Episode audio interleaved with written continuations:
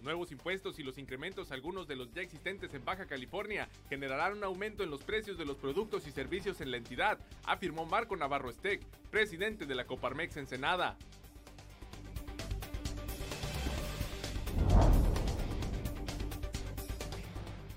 Empresarios gasolineros a nivel regional respondieron positivamente al llamado del gobernador Jaime Bonilla Valdés para aceptar el nuevo impuesto de 2.5% a la gasolina y respaldar el esfuerzo para equilibrar las finanzas de Baja California.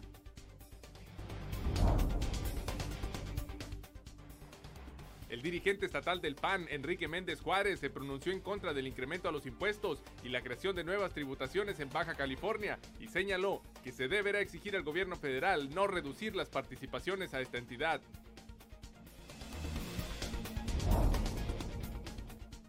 Las regidoras Carmen Salazar Guerra y Brenda Valenzuela Tortoledo informaron que han recibido diversas quejas en torno a la operación del servicio de recolección de basura que la empresa Ecoterra está brindando a la ciudad desde la semana pasada.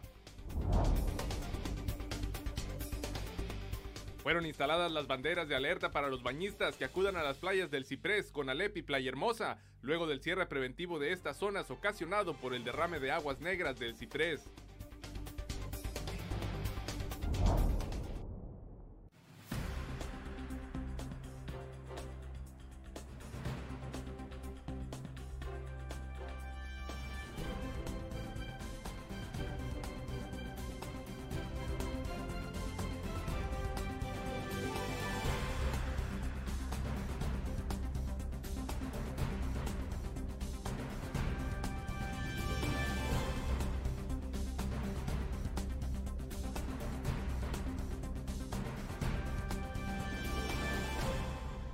Buenos días, bienvenidos a Zona Periodística este miércoles 8 de enero de 2020. Zona Periodística es una coproducción del periódico El Vigía y en la Mira TV. El día de ayer fueron colocados los señalamientos que alertan a bañistas y pacientes que acuden a las playas del Ciprés, Conalep y Playa Hermosa de no introducirse al mar en esta zona ante el riesgo de que esas aguas pudieran estar contaminadas. Isabel Guerrero Ortega nos tiene el reporte respectivo después de 24 horas de que el Ayuntamiento de Ensenada emitiera un boletín en el que se decretaba el cierre precautorio de las playas locales, que se pudieron encontrar banderas rojas para alertar a los bañistas de la contaminación ocasionada por el derrame de aguas negras que ocurrió en días pasados a través de la lagunita. Enrique Ávila, coordinador del programa de vigilancia, dijo que la instalación de señalización en la zona corresponde al Comité de Playas Limpias encabezado por el ayuntamiento. Obviamente, tanto Protección Civil como Seguridad Pública son los primeros que deben de estar atentos a la acción del bañista y de entrada eh, prohibiéndole la, la, la, la acción de introducirse al mar. Sin embargo, el funcionario informó que aún no se tiene el registro del grado de contaminación en la zona ya que será hasta que las dependencias correspondientes se reincorporen a sus funciones para poder dar inicio al protocolo de acción. En este caso, por la fecha en la que nos encontramos, a partir de mañana, tanto el laboratorio estatal como el personal operativo de nuestra unidad regional ya se reincorporan a las labores. Lo primero que haremos es un recorrido de la parte afectada para determinar en qué puntos específicamente tomaremos las muestras. Se mandarán al laboratorio estatal y si prevalece el rango por encima de los 200 enterococos, pues la medida ya está instruida, que es el cierre. Oscar Martínez, titular de la Unidad Regional de Cuepris, destacó que este cierre precautorio ocurrió después de la recomendación al ayuntamiento. Avisamos al comité que lo dirige el Comité de las Playas Limpias, lo dirige el ayuntamiento.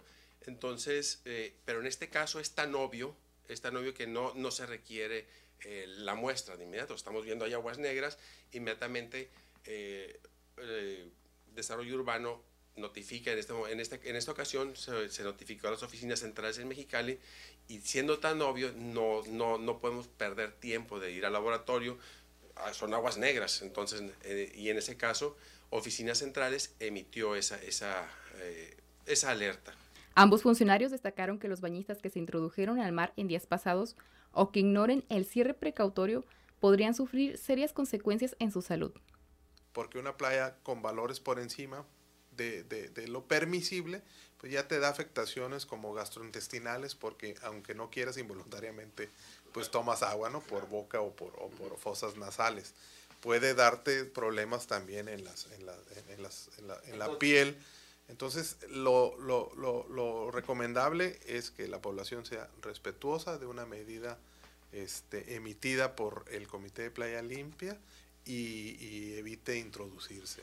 Para Zona Periodística con imágenes de Dario Rijalba, Isabel Guerrero. Para Zona Periodística con A partir de la semana pasada, una empresa privada empezó a realizar parte de la recolección de basura en esta ciudad, actividad en la que ya se han presentado algunas quejas, según informaron integrantes del Cabildo Ensenadense. Las regidoras Carmen Salazar Guerra y Brenda Valenzuela Tortoledo informaron que han recibido diversas quejas en torno a la operación del servicio de recolección de basura que la empresa Ecoterra está brindando en la ciudad desde la semana pasada.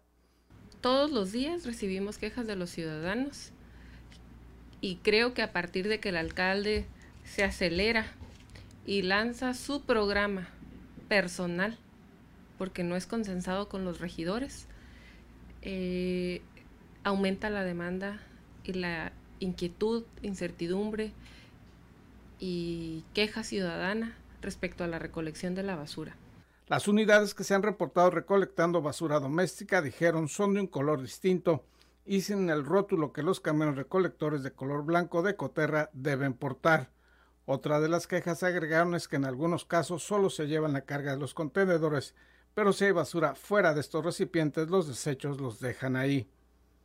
Eh, sí hemos recibido varios reportes también de levantar la basura. Eh, me comunicó el director de servicios públicos que los camiones de caja frontales únicamente recogen la caja por cuestiones técnicas, no traen más personal, pero que hay camiones de carga trasera que esos van a dar el seguimiento, van a recoger la basura que se está dejando, ¿no? Pero la idea es darle el servicio a todo siento que ha faltado comunicar cuáles son las características de estos camiones porque las personas ahora estamos confundidos porque hay camiones recolectores azules que están pasando por colonias de acuerdo a las denuncias y quejas que los vecinos de distintas colonias de la ciudad nos hacen diariamente. Entonces ya no sabemos si la empresa realmente cuántos camiones colocó a qué colonias estarán eh, recogiéndoles la basura, durante qué días y cuántos camiones son los que estarán recolectando la basura por parte del gobierno municipal. Por su parte, la regidora Valenzuela Tortoledo señaló que se exigirá al alcalde Armando Ayala Robles y otros funcionarios presentar el programa de rehabilitación del parque vehicular del departamento de Limpia. Afirmó que el número de camiones recolectores del ayuntamiento es mínimo y en muy mal estado sin que exista información sobre cómo se repondrán las unidades y existe preocupación de que al terminar el contrato con la empresa que brinda el servicio de recolección en la basura, el departamento quedará en peores condiciones, pues las rutas que se asignaron al servicio público son las de más difícil acceso y la compañía se le asignaron las zonas de más fácil tránsito y acceso. Informó para Zona Periodística Gerardo Sánchez García. Y en otros temas, hoy miércoles 8 de enero regresarán a clases en el municipio de Ensenada un total de 108.241 alumnos y 5.396 docentes en 786 planteles escolares de, eh, planteles escolares de preescolar, primaria y secundaria tras finalizar el periodo vacacional de invierno. Arisbe Montaño Zavala, delegada de la Secretaría de Educación de Baja California en este municipio, informó lo anterior y explicó que para el personal docente y administrativo las vacaciones terminaron desde el día de ayer, cuando se iniciaron los trabajos previos al reinicio de las actividades escolares. Destacó asimismo que durante este receso se pidió a las corporaciones de seguridad pública el reforzar la vigilancia en los planteles para prevenir robos o actos vandálicos y también se pidió el apoyo de los vecinos de los edificios escolares para dar aviso si se percataban de alguna irregularidad en estos sitios durante las eh, vacaciones que acaban de terminar. Vamos a ir a una pausa y al regreso opiniones a favor y en contra del incremento de impuestos en Baja California.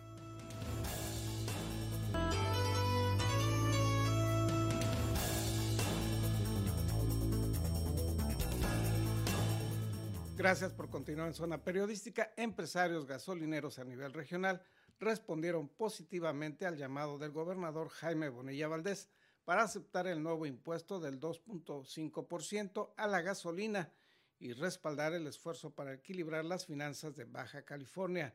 Así lo expresaron Marco Antonio Zúñiga y Carlos Rubio, este último presidente de la ONEXPO Baja Asociación Civil, la que representa aproximadamente a 300 empresas gasolineras de esta entidad.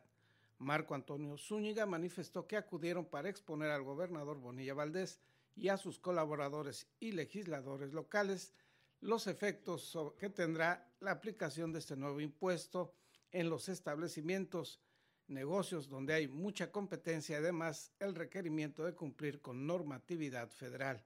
El encuentro tuvo lugar en el despacho del mandatario estatal donde por más de hora y media fueron comentados y revisados los motivos y argumentos para la creación y aprobación del nuevo impuesto que el gobierno del estado incluyó en su ley de presupuesto 2020 como una alternativa para equilibrar las finanzas estatales.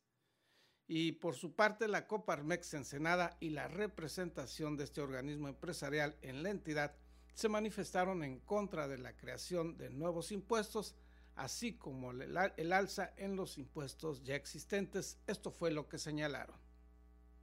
Los nuevos impuestos y los incrementos a algunos de los ya existentes en Baja California generarán un aumento en los precios de los productos y servicios en la entidad, afirmó Marco Navarro Stick, presidente de la Coparmex Ensenada.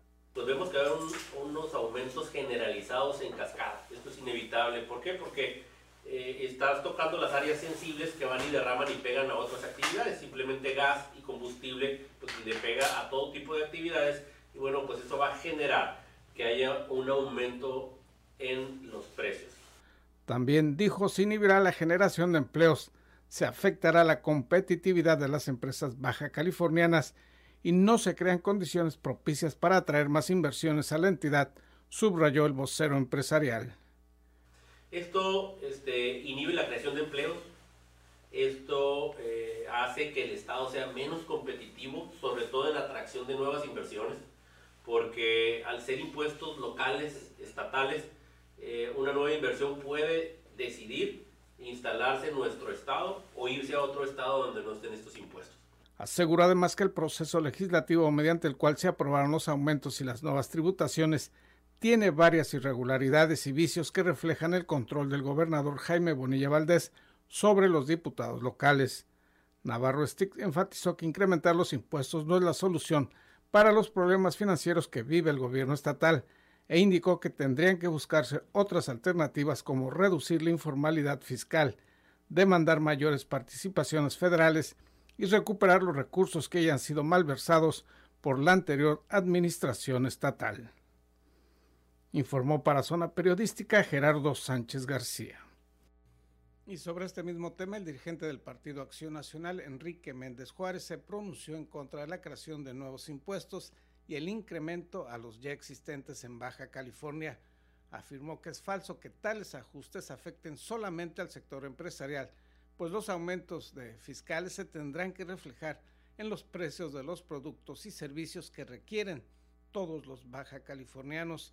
Pidió a legisladores y funcionarios estatales dar marcha atrás en estos ajustes fiscales que afectarán, enfatizó, la economía de la entidad y la competitividad de las empresas baja californianas. Pero no todos son quejas y inconformidades en lo que se refiere al pago del impuesto predial. En Ensenada, los contribuyentes del impuesto predial están acudiendo a cumplir con esta tributación. Isabel Guerrero Ortega nos informa al respecto. Durante todo enero, los ciudadanos cumplidos que acudan a recaudación de rentas en el Ayuntamiento de Ensenada a realizar el pago del impuesto predial recibirán el 12% de descuento. Durante la tarde de este martes encontramos que en el ayuntamiento había una fila larga, pero que avanzaba con rapidez, en la que los ciudadanos nos comentaron por qué es importante pagar el impuesto predial. Vengo a pagar el predial para que me arreglen las calles. Pues para que me salga menos. Muy importante para que estén bien las calles de Ensenada, la basura, pues se vea linda Ensenada mientras pagamos, está bien, no pagamos, pues no. Pues más que nada por estar, ¿cómo se llama? Bien con todos los papeles, evitar multas, todo eso. En la fila de cajas encontramos a ciudadanos convencidos de que gracias a su contribución se lograrán los mejoramientos que Ensenada necesita. Supuestamente se debe de usar para alumbrado público y la recolección de basura, es lo que yo tengo entendido. para tener derechos en la tierra y, y esto, pues, pues lo legal, lo que es de aquí, pues hay que hacerlo aquí. Vale la pena realizar el pago en enero, ya que durante el mes de febrero el descuento será del 8% y en marzo se aplicará solo el 5% de descuento en el pago del impuesto predial. Para Zona Periodística con imágenes de Dario Rijalba, Isabel Guerrero. Sobre este mismo tema, la recaudadora de rentas municipales, Rosalba Reyes Rodríguez, recordó a los contribuyentes que durante el mes de enero se estará aplicando un descuento del 12% y además se tendrá como base la unidad de medida de actualización, la UMA, más baja que el resto del año, ya que en febrero las sumas se ajustan a nivel nacional, esto en el segundo mes de cada año, por lo que acudir a cubrir el predial en el primer mes del año representará un doble ahorro para los contribuyentes. Vamos a ir a una pausa comercial y al regreso los detalles. Gracias por aquí en Zona Periodística. En la ciudad de Tijuana fue asesinado un prestigiado chef de origen español, sin que se tenga hasta el momento una pista sobre las posibles causas de este homicidio. El reporte con nuestros compañeros de la jornada Baja California. El chef español Felipe Antonio Díaz Zamora fue asesinado a balazos el pasado fin de semana en Tijuana. La Fiscalía General del Estado confirmó que su cuerpo se localizó sobre un camino vecinal de terracería entre un cerco de malla y un vehículo encendido. Su esposa Adriana Martínez Magaña Especificó que el cadáver estaba frente a una casa que recientemente habían adquirido a donde planeaban mudarse. La hoy viuda Adriana Martínez Magaña acudió al servicio médico forense de Semefo para reconocer el cuerpo, dijo desconocer el motivo del homicidio y se declaró atemorizada por la situación que no descartó la posibilidad de solicitar protección para ella y su familia. Sostuvo que no hubo amenazas ni agresiones contra el chef con quien procreó cuatro hijos de 7, 9, 11 y 13 años, las mayores nacidas en España y los dos menores en Tijuana, donde radicaban desde hace nueve años. Sí, tengo muchísimo miedo, tengo mucho temor por mis hijos, por mi familia, porque yo no sé lo que sucedió y ni sé por qué, o sea, por qué lo asesinaron, o sea, realmente no sé, es algo que uno no se espera y obviamente sí tengo miedo, o sea, porque no sé qué es lo que tenían contra él ni, ni nada, o sea, nada, absolutamente nada de eso.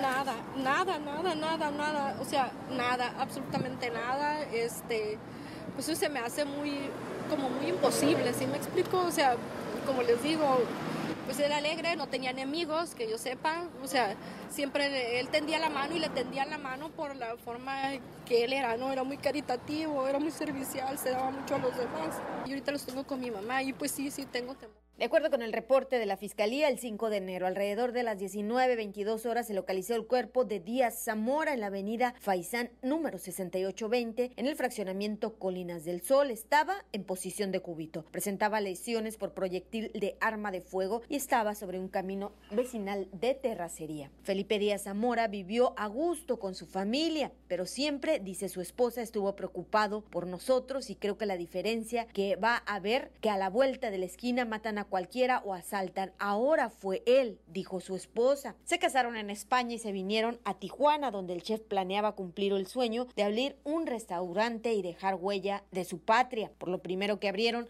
fue un establecimiento en el Boulevard Díaz Ordaz, luego otro, vámonos de tapa, en la colonia Cacho, que había sido cerrado. Informó Ana Lilia Ramírez.